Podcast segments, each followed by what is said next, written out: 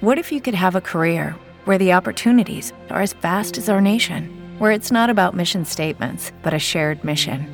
At U.S. Customs and Border Protection, we go beyond to protect more than borders from ship to shore, air to ground, cities to local communities. CBP agents and officers are keeping people safe. Join U.S. Customs and Border Protection and go beyond for something far greater than yourself. Learn more at cbp.gov/careers. Off the wall into space. Mikko Rantanen holds up empty net. You betcha! The Moose is loose. And Mikko Rantanen, who started the night as the points leader for the Colorado Avalanche, MacKinnon leapfrogged him, able to get a goal of his own.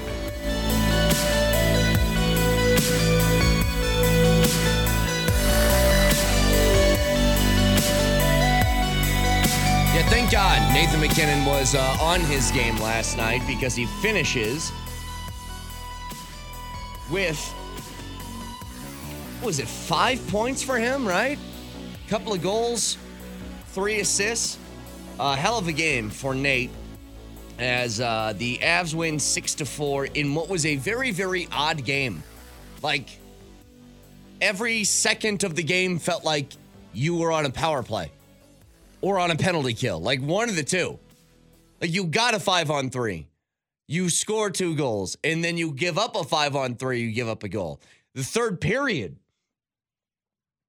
starts with losing the opening faceoff, having it chucked off the end boards, and then within seven seconds, there's a goal for Buffalo. Just a very, very weird game that I wasn't able to catch any of the post game from Jared Bednar. I want to go to that in a second because I want to know what his thoughts were um, after a game like that.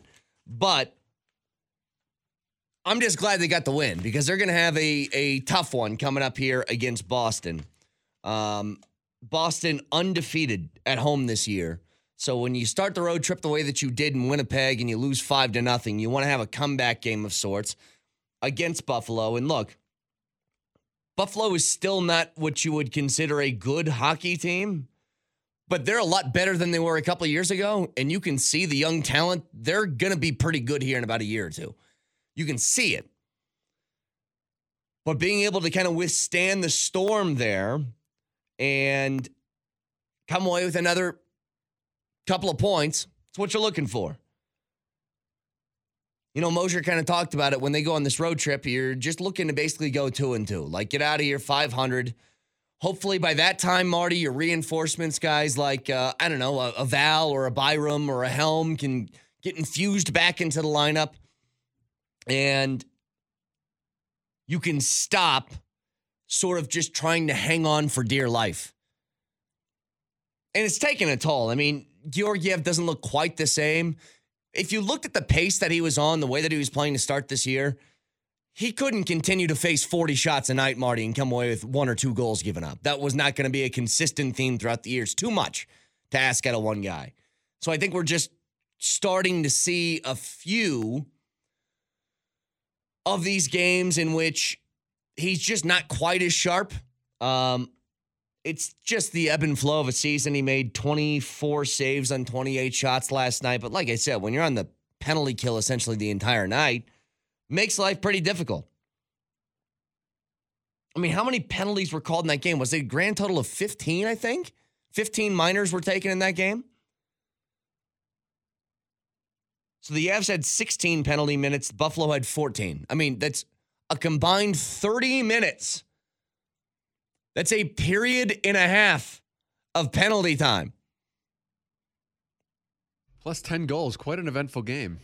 Well, and I was going to say this that if you see 30 penalty minutes, you're like, wow, it's a ref show. They were all pretty legit penalties, too.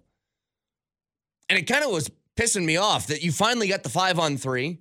You're like, okay, put in a couple of goals, get yourself back in the driver's seat. Like you got control of this game now.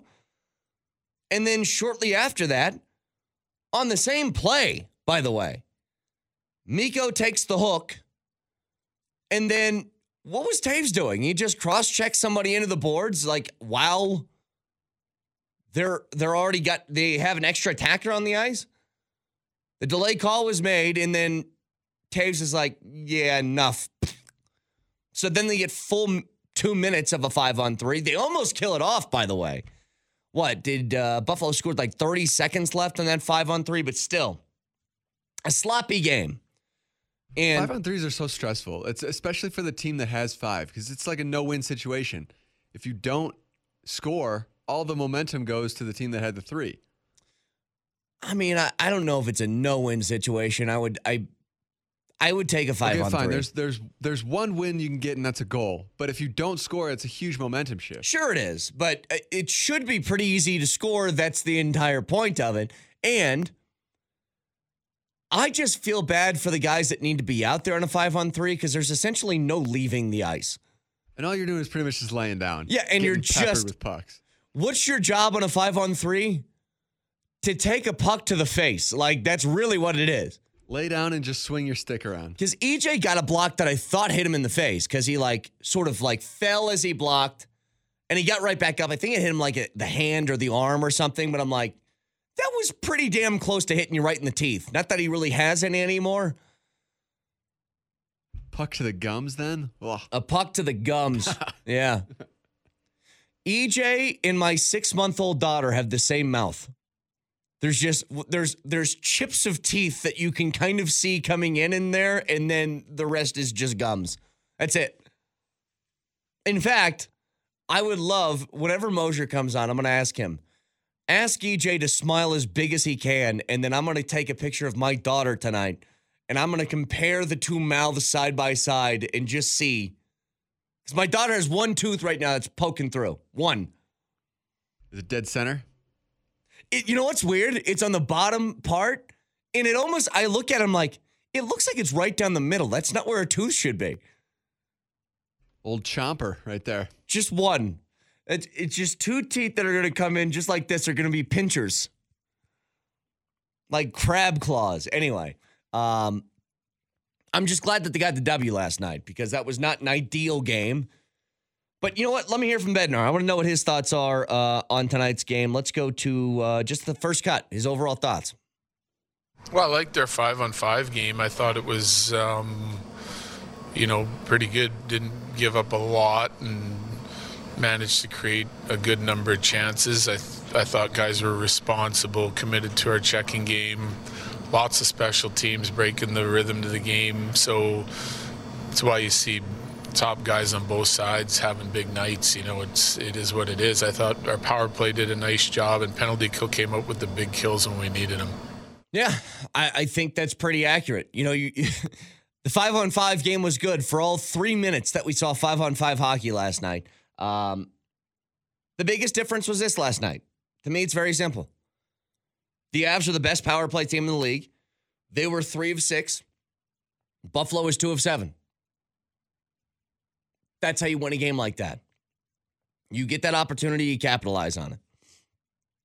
And like I said, it was good to get that because what you have coming up is going to be very, very difficult. Boston, who they play tomorrow, um, 13 and 0 at home.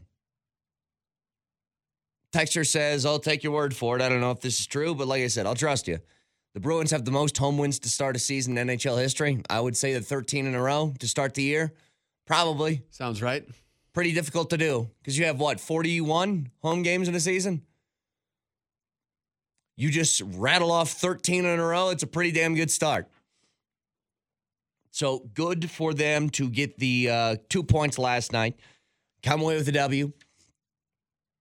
Do you see? Uh, there's something I love, by the way, at the end of that game. Did you see Mikko right before he got the empty netter because he knew that MacKinnon was sitting on two? And so he puts on the brakes, right? The dude flies by him and he's kind of by himself and he has like a half second to sort of think. And he did take a quick peek over the middle, like, is MacKinnon out here for the uh, hat trick? No? All right. I'll put it in myself. Game over. Mikko always has just a brain like that, doesn't he? Because you want to know what I do if I have the puck and it's an open. I, I don't care if somebody has five goals and they could have a sixth. They could go like double hat trick with it. If I get the puck and there's an empty net and I can score, I'm going to score. Goal man gets paid, right? Yes. Not to mention Mikko is like near the tops of the league in goals. Uh, so he gets one, and he's got I think 14 on the year now, right? 14. That was his 14th. Yes. It's weird to see this change, doesn't it? Like he's got 14, and then you look at MacKinnon. McKinnon has I say only eight, but I don't mean it that way. He has eight, but MacKinnon's got 25 assists on the year. 25. Says the Avs are 13 7 and 1. MacKinnon's sitting there through 21 games at 33 points. Not bad. That would put you on pace for 100 in the season, which I don't think he's done yet, right? He's never actually gotten to 100. Was that him or is that Mikko? I got to look this up because I think that uh, I think MacKinnon's whole thing is that he hasn't gotten to 100 points in a season yet, right? Yeah, he's just missed. He's gotten a Oh, 99, 99. 97, 93, never to 100, but he's well on pace to get to 100 this year. By the way, did you see the graphic they put up during the game last night? You want to know eerie? The last three seasons, Marty, through the first 20 games of the year. This year, they were 12 7 and 1. Last year, they were 12 7 and 1. The year before that, they were 12 7 and 1. And the year before that, they were 12 6 and 2. I mean, that's about as consistent as you can get through 20 games. And what's remarkable about that is even with the injuries they've suffered, they still have the same record as they did in their Stanley Cup winning season last year and the really good years the the years pre- previous to that. So impressive. Um, you were talking about home win streaks with the Bruins. Remember what the Avs did last year? They scoffed at 13. They had 18. It wasn't oh, it start started in year, January, right? but no, it uh, started November 11th, ended But January 30th. Yeah, but went through the month of January. Right, yeah. Because January they they what? They lost once, I think. They were like 15 and 1 or something like that. Yeah, you're right. That's a lot of home wins in a row. Well, hopefully when they get the reinforcements right around the same time, Marty, they can make a run like that again. It's very well possible, isn't it? January would be about the time that you get Gabe back. Don't lose at home for three months. Yeah, that'd be nice. I don't mean that. I just mean like having a month of January like they did last year. That'll be the time that you would think, fingers crossed, knock on wood, whatever you got to do. That's when you should have Val and you should have Byram and you should have Helm and you should have Landy and you should have all these guys back and available to you. And Evan Rodriguez. I always forget about Rodriguez. He's hurt too. So, great game last night to come away with a couple of points. Um, get back to the Avs in a little bit. As this is a Friday show, we have the U.S. playing against Netherlands tomorrow at 8 o'clock in the morning. The Broncos taking on the Ravens. And I got a number, by the way, when we come back that I know nobody, like, is there anybody that thinks the Broncos are going to win this weekend? Anybody? Because I got a number that pretty much proves why they won't. And I know it's football and any given Sunday and blah, blah, blah. But I'm telling you, once I saw this, I was like, okay, well, that pretty much means the game is over. I'll tell you what, every Saturday night, Sunday morning, I'm like, maybe this is the week for us. Maybe this You're one. still doing it? I am still doing it. Yeah. Something's wrong with I've me. kind of given up on that. I haven't. I don't I don't know what I stopped do. that right around week eight or nine. Because remember, Marty, when we hit the midway point of the season, I was like, this is what I got to see from Russ in the second half. There was eight games left, I think. I was like, 16 touchdowns. Give me 16. Oh yeah, Yeah, you and- said that. Well, it, hang on, hang on. It As you laugh, prediction, it was, uh, yes, yeah. this wasn't like I thought it was going to happen. This was this is what you should do if you're a guy who makes over 240 million dollars at that position. You should be able to get me two touchdowns a game. You look around all the other quarterbacks like Marty. I'm looking at Joe Burrow. Joe Burrow's still putting up two to three touchdowns a game. That has not happened. That is why Marty laughed. This was not a prediction on my part. What has It's he had since then? It's just been two. two. so two total. Yeah, I've given up on the this is going to turn around and the dam has to break at some point. It doesn't. But Not that I think it'll be consistent, but there's there's got to be one game this season, just one game. you'd think It's funny. I asked this question to Legwold yesterday, and I want to play this when we come back. So you guys chew on this for a second. There is no denying this. These two things can be absolutely true at once that Marty, the Broncos, and how they're playing is totally unacceptable and awful, historically bad. And also, these injuries are pretty historical in their own context. Really difficult to find a team with this many guys on injured reserve and out for the year. So if you could bring just one back, you wave a magic wand, you say, aha, uh-huh, magically healthy. Who do you think helps the most? Very simple question. I'm going to get to in a couple of minutes. Stick around.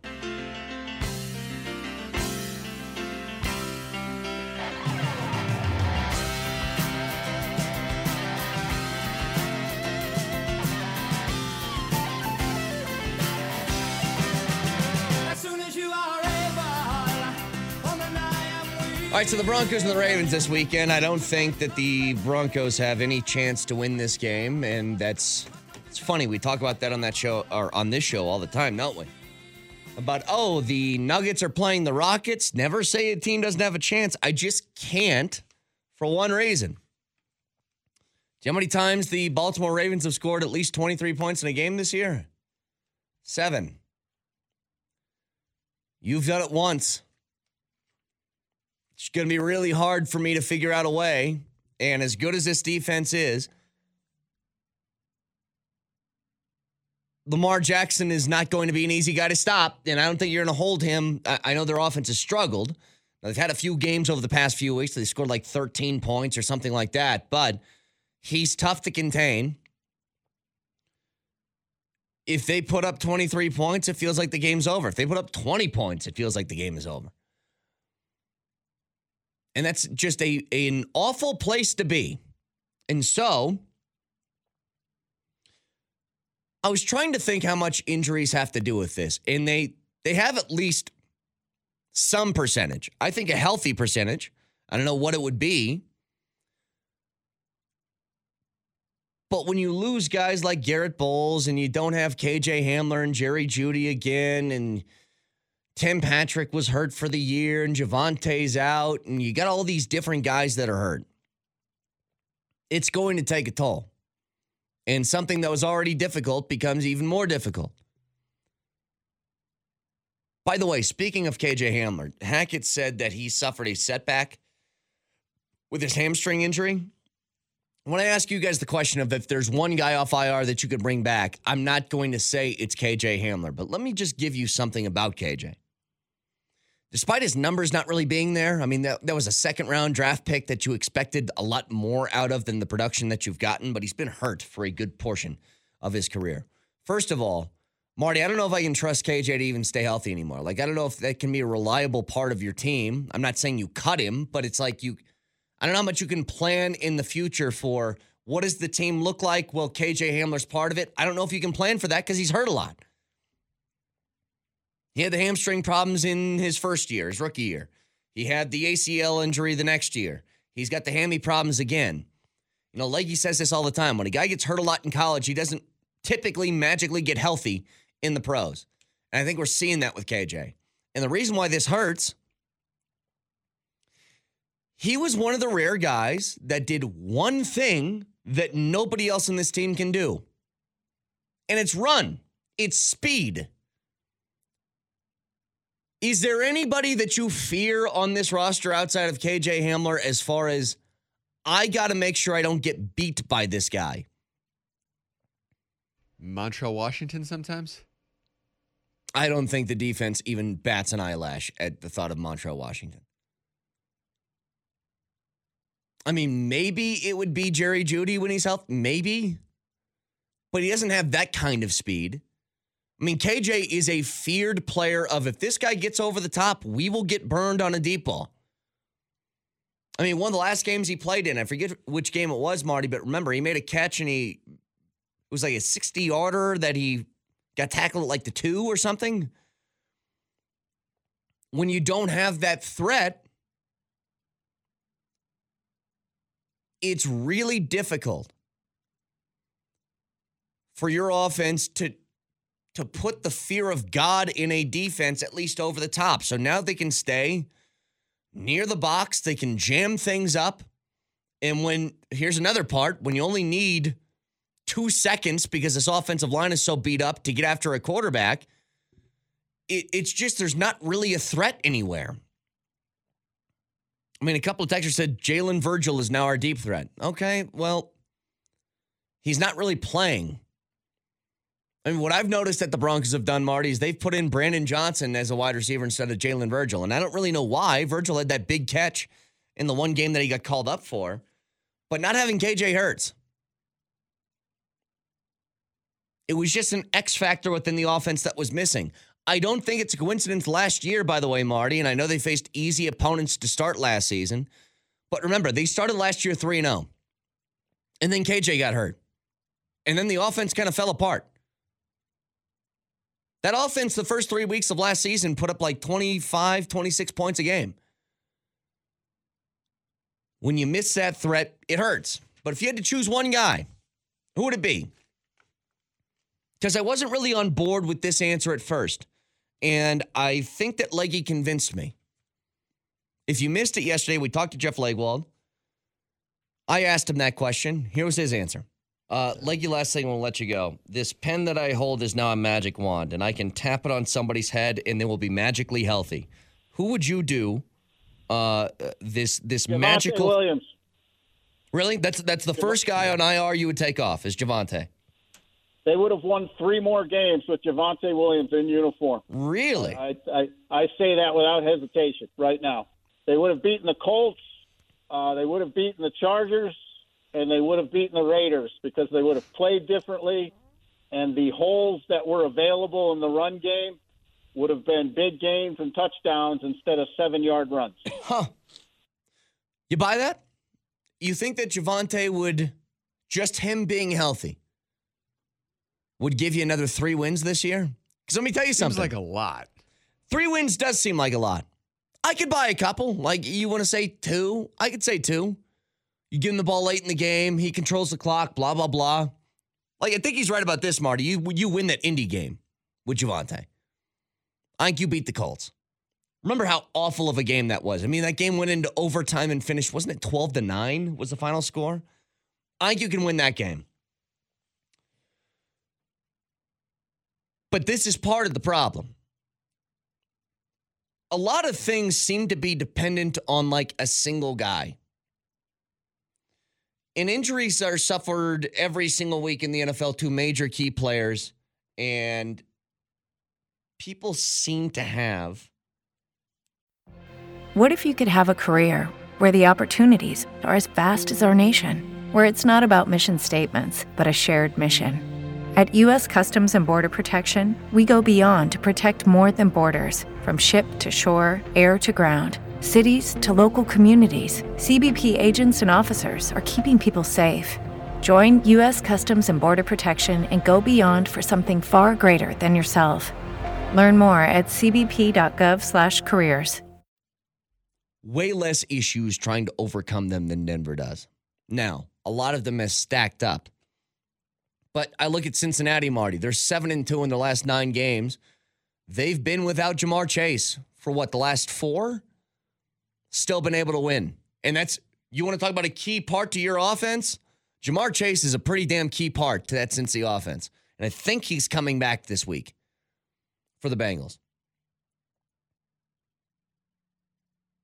I've seen the Cowboys play without Zeke Elliott. They find Tony Pollard to be successful. I, I've you go around the league, you can miss players, and teams seem to know how to make up for it. Except for this one, and again, it's it's become wave after wave after wave of injuries. But you really see how important just single guys are to this roster, and that kind of speaks to the depth. I mean, we had issues, and we talked about this a lot, Marty, with the offensive line, even when they were healthy in training camp. You know, at that time, it was just what? Your right tackle was kind of up in the air because Turner and Tom Compton were both hurt at the time. So you're playing guys like Cam Fleming and blah, blah, blah. But we saw the offensive line. We go, I don't know how good this thing is to really start with. And now you talk about the depth, not quite there. And now, unfortunately, with how how thin you were depth wise at offensive line, you're on your third string left and right tackles, and you were on your third string center for like a week. So it just keeps compounding on top of each other. Here's the other thing, and we mentioned this yesterday. Sorry, Well, what you, who- what was your answer?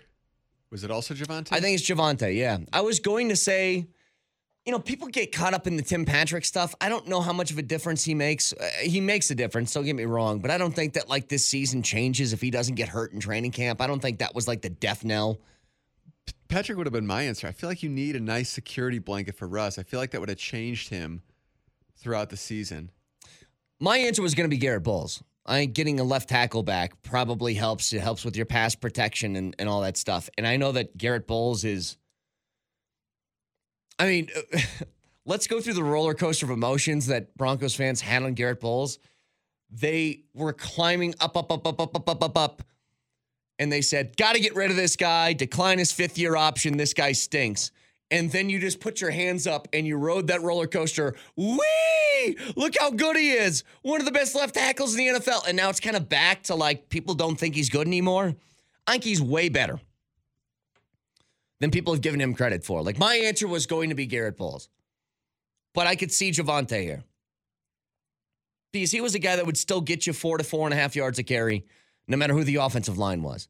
And if you had that guy to rely upon, especially in crunch time situations, I think that he could change the outcomes of a lot of games. So my answer is yes. I agree with Leggy. He convinced me. Javonte Williams. But we talked about this yesterday. Then, Marty, you and I, we go through, uh, speaking of emotional roller coasters, the game on Sunday starts and our feelings about Russ, you think the the the two words Russell Wilson, and you just want to start throwing stuff as you're watching the game. No, I give him a, the first offensive drive, and then when he punts, I'm like, oh my God, we're doing it again. Yes. And then Monday, after a loss, you're angry. You're like, this guy can't throw it. Two touchdowns, really, over the last three, four weeks. And then Tuesday, after his press conference, you're like, come on, man, figure it out. Just give me something to be happy about. That's all I want. And then Wednesday hits, and you're like, all right, guys, relax. Jeez.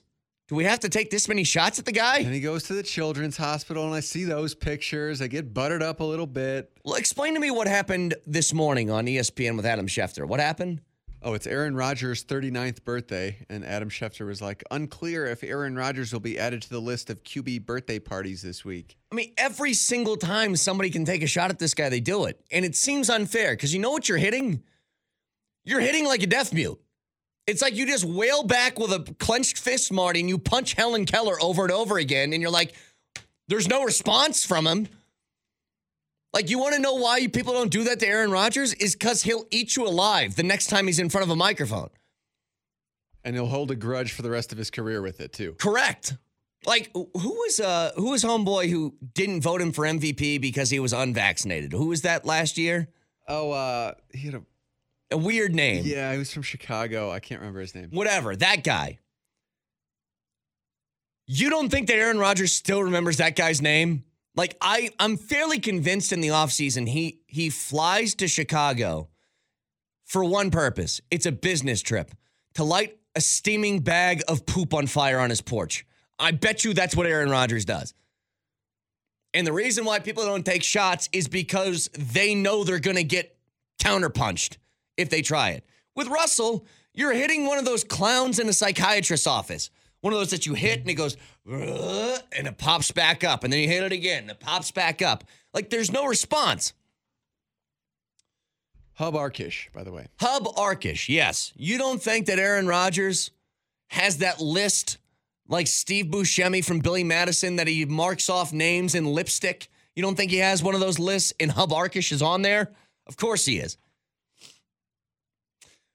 But I was blown away and I, I forgot to play this yesterday because on Wednesday, uh, Russell spoke and he He caught the tough questions again. And The tough questions are fair. I'm not saying that that's unfair. Of course, of course. Quarterback plays poorly. He makes that kind of money. He's the team leader. He has to answer for why things aren't going well. But the way that they're asked are in ways of, you would only do this to him. And here's a perfect example. Do we know who this is? I don't know. Take a listen, see if you can decipher. Well, here's what I want before we play it.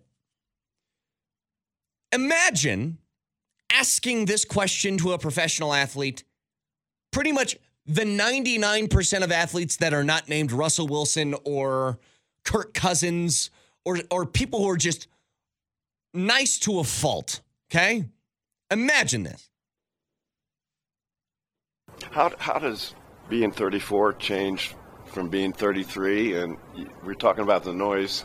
There's a lot of noise that this year that you're washed up at 34. Do you feel like you're washed up at 34? Uh, I don't even respond to to the, to that. I think that uh, at the end of the day, I, I, know I know who I am as a Stop. player. Do you feel like you're washed up? Imagine asking that to Aaron Rodgers. Like Marty, you remember when uh, the All Star game was? It wasn't here. It wasn't the All Star game in Colorado, but it was the All Star game that Charlie Blackmon was in, and he had the earpiece in. he was talking to Joe Buck and whoever else it was during it. And remember when Joe Buck said, uh, "Charlie, you're 35.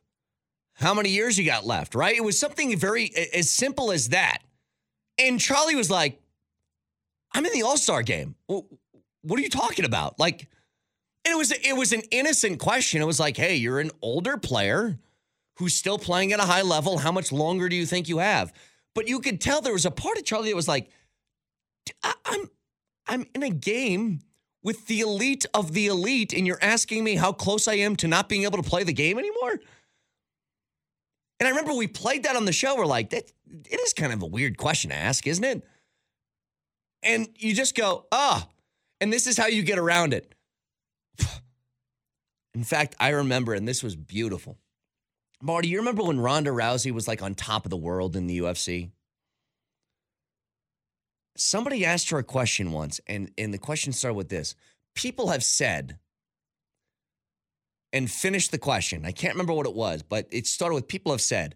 And she responded, she goes, Why don't you just say that's what you think? Because that's exactly how that question was asked. Um, yeah, not me, but people have, have uh, called you washed up. Are you washed up? You don't get to couch it with, it's not my opinion. You don't get to do that.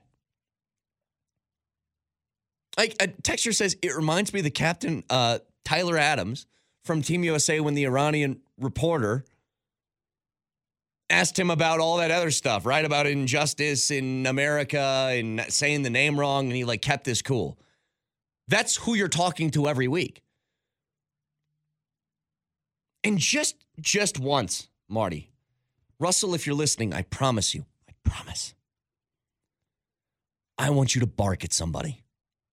I, you know what? Take it back. I want you to bark. I want you to bite.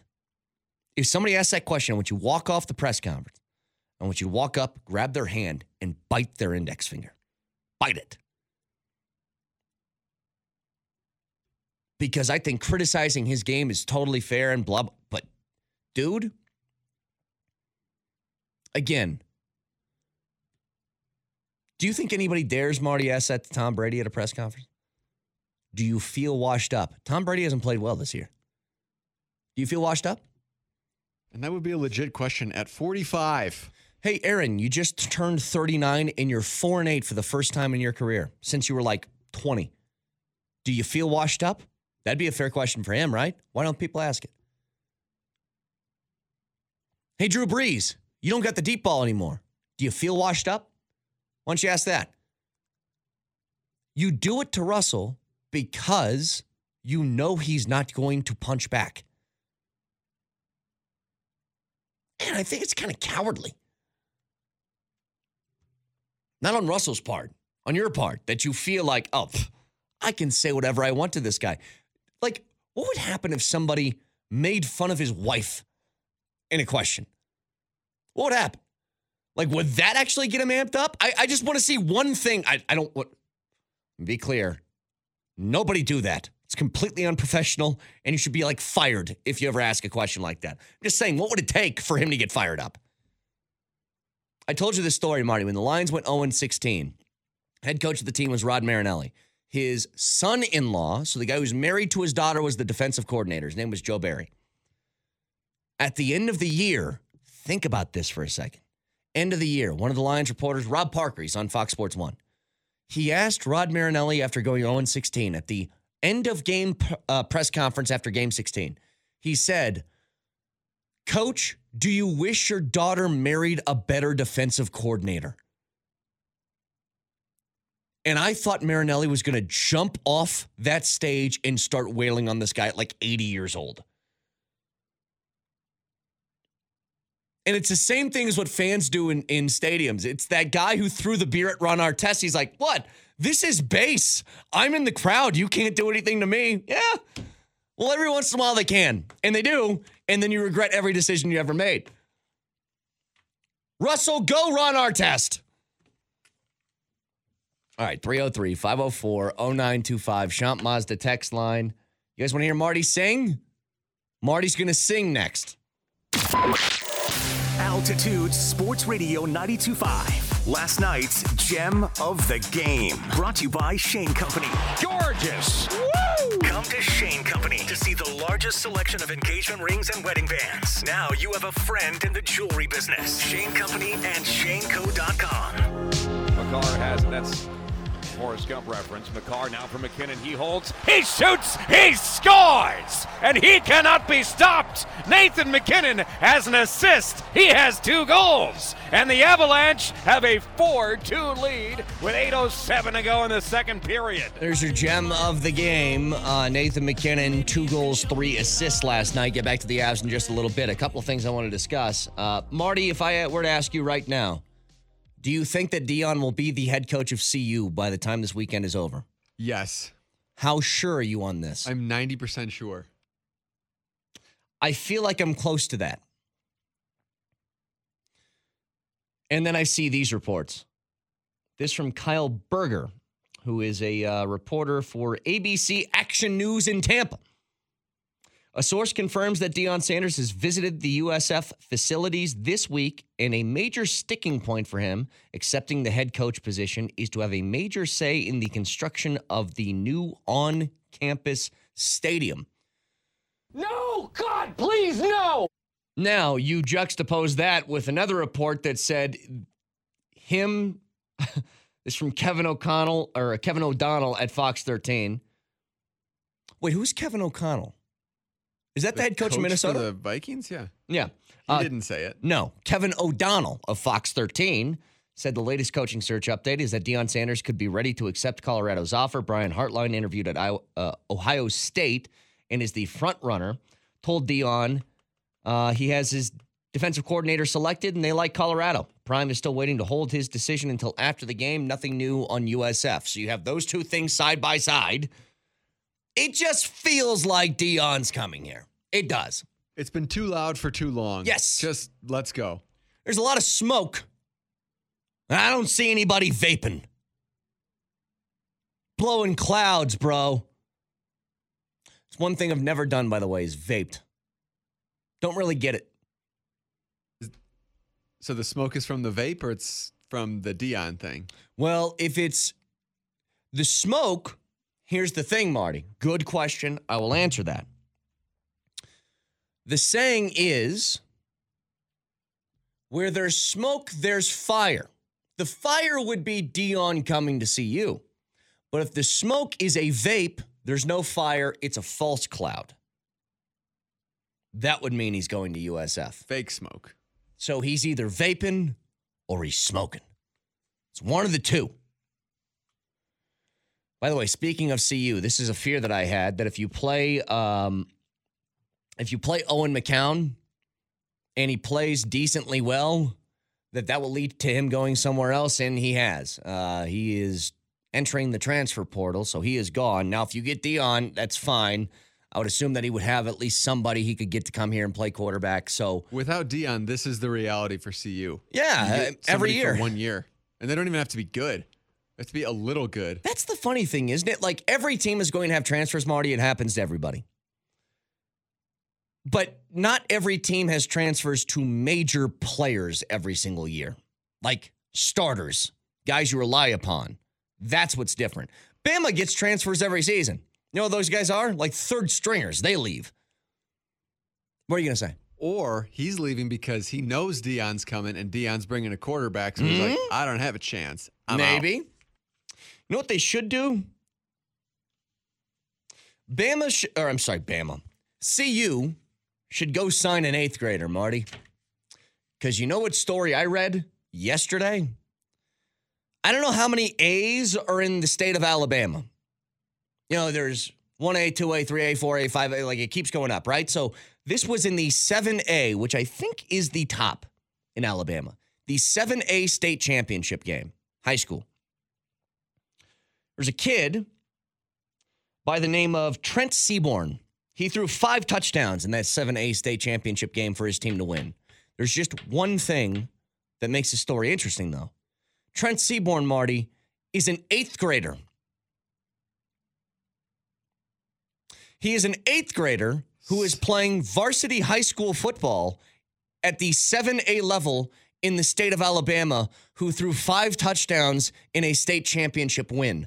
What the hell is that? So what is eighth grade? Like 13? 12? 14? 14? Yeah. Yeah. And if this guy is like the truth, if he's really good, I there's part of me that hates this. When you're Arch Manning, Marty, it's different. You're already in that level of celebrity that there's just nothing you can do about it. He's he's very good at football and he's a Manning. He's going to get the notoriety. I asked Cooper when he came on this show, is like, are you have you tried to shelter him from some of that stuff? Like games being on national TV is as best I can, but we kind of know what the situation is. If you're tossing five touchdowns and winning a state championship, Marty, as an eighth grader at the highest level of football in Alabama, there is no sheltering that kid from any attention. And I would hate that as a parent. I'm like, can my 14 year old just live a 14 year old life? You know, like play video games and stuff like that and, and hang out with his friends and not have constant articles written about him. But it, that's what's coming. It's coming for this kid. Texture says, Hey, Brett, there are four A's in the word Alabama. Thank you. No, it's not what I was asking, but thank you very much. And he did seven? Wow. They really can't spell down there. Alabama. Maybe that's the seven. Kane is the eighth grader, 17, who was held back for three or four years. That would be more believable to me. A 17 year old who reads at an eighth grade level, so they had to hold him back. Maybe that's it. But no, this kid is eighth grade and he tossed five touchdowns. So a lot to get to today. We'll talk about the Broncos, the Avs, the uh, the week ahead for the Nuggets, along with the U.S. who plays at 8 a.m. against Netherlands tomorrow. This is where the World Cup gets really fun, Marty. For one reason, you, there's no draws. We need winners now every single time that somebody plays, and I can't wait to watch. That's at 8 a.m. tomorrow. But the one thing I wanted to bring up was, did you see the video of the Mexico fan, the guy in Mexico who watched his team lose? By the way, out of that CONCACAF that features all the teams from this region, did you know the only team to move past the group stage was the U.S.? Which I think is really funny because all these other countries think they're better at soccer than we are. And the U.S. was the only team to move on from the CONCACAF. Are you talking about this dude that stabbed his TV? Yes. A man was punching his TV in tears when Mexico, I don't think they lost, right? But they didn't they didn't win by They didn't enough. advance, yeah. So they didn't advance. They were eliminated. This guy is punching his TV. He goes off screen and comes back with a butcher's knife and jams it into the television in tears. And all I'm asking is this, Marty. Has there been a single time that you felt this way about anything? Anything Yeah, whatsoever? Steve Bartman, but I was in eighth grade, so I didn't really have the capacity to to use a butcher's knife. Bartman? That was it? Bartman. Yeah. Remember that game? Yeah, I remember Okay. that game. I also remember you you? guys fumbling a double play ball. I also remember a whole bunch of things that happened in that game that led to a loss. I was too busy crying to see anything that happened after that. We don't have time, Marty. We need to hear you sing. We need to hear you sing. Come on. My bad. My bad. Everybody sing along with Marty. You know the words by now. I'm giving away my bets. Give it to me, Marty. Let's go. Pretty in his bets. Sing it, Jesse. Pretty. Pretty in his pants. Yeah, good note, Jesse. Your microphone wasn't on, but I could hear you from here. Nice job. Uh, I give you a lock and I give you an underdog. The picks don't matter. I spend no time on these. I just want to make Marty sing. So my lock of the week, as I look at it right now, is going to be. Uh, uh, we'll take the Vikings minus three over the Jags, and then your underdog of the week, Kansas State to beat TCU in the Big 12 championship game. There you go. There's your lock and an underdog. Twitch.tv, search Altitude SR in the search bar. Moshe Lombardi and Kane next.